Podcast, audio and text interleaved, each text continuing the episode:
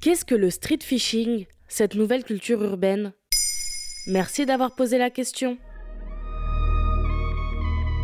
Une nouvelle génération de pêcheurs a échangé les vestes sans manches kaki aux dizaines de poches contre des casquettes, des hoodies et des sneakers.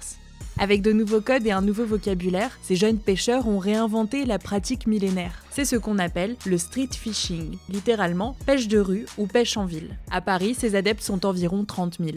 Quoi?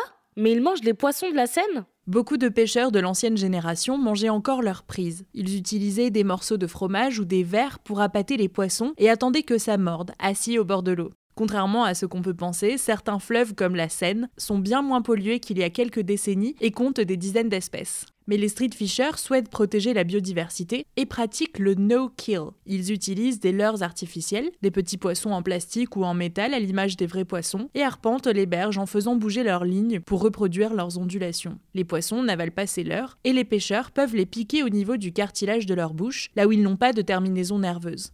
Après les attraper, beaucoup les prennent en photo pour les réseaux sociaux, puis les relâchent rapidement. Ça sert à quoi alors? Comme dans la pêche à l'ancienne, il y a le goût de la performance. Attraper le plus gros poisson et s'en vanter. Viens me le dire ici qu'il est pas frais Il y a aussi l'envie de se connecter à la nature lorsqu'on vit en ville et de trouver une communauté. Et puis, c'est un sport avec du challenge. Les street pêcheurs marchent des kilomètres pour trouver les meilleurs spots, les endroits avec les plus gros poissons. En fait, c'est carrément une culture urbaine, comme le skate ou le graffiti. Exactement. D'ailleurs, ces pratiques ont beaucoup en commun. Beaucoup de street fishers viennent de ces mondes-là, comme Manuel Obadia Wills, un pêcheur qui explique sa passion dans le New York Times.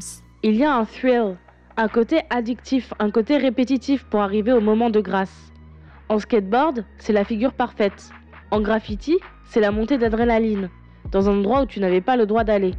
En pêche, c'est le plus beau poisson. Il existe des crews de pêcheurs, des groupes parfois un peu en rivalité les uns avec les autres. Ils évitent les crabbers, c'est le surnom donné aux pêcheurs qui repèrent les bons spots sur les photos des réseaux sociaux. Des marques de vêtements de street fishing sponsorisent même les influenceurs de la communauté. Et comme les autres pratiques urbaines, le street fishing flirte parfois avec l'illégalité. Il peut se rapprocher de l'urbex, l'exploration des lieux urbains désaffectés ou interdits d'accès. En France, la pêche est interdite de nuit, même en hiver, depuis 1669, mais beaucoup d'adeptes ne peuvent la pratiquer qu'en sortant du travail ou des cours. Et donc, comment on fait si on veut pêcher dans une grande ville? Comme à la campagne, il faut se procurer une carte de pêche auprès des fédérations de pêche locales. Selon les régions, elle coûte une centaine d'euros à l'année ou une dizaine d'euros par jour. Pour le matériel, il y a de plus en plus de vendeurs spécialisés dans les grandes chaînes comme Decathlon et des magasins spéciaux comme Gigapêche à Paris ou French Touch Fishing en ligne.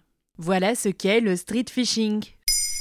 Maintenant, vous savez, un épisode écrit et réalisé par Antonella Francini. Ce podcast est disponible sur toutes les plateformes audio, et si cet épisode vous a plu, n'hésitez pas à laisser des commentaires ou des étoiles sur vos applis de podcast préférés.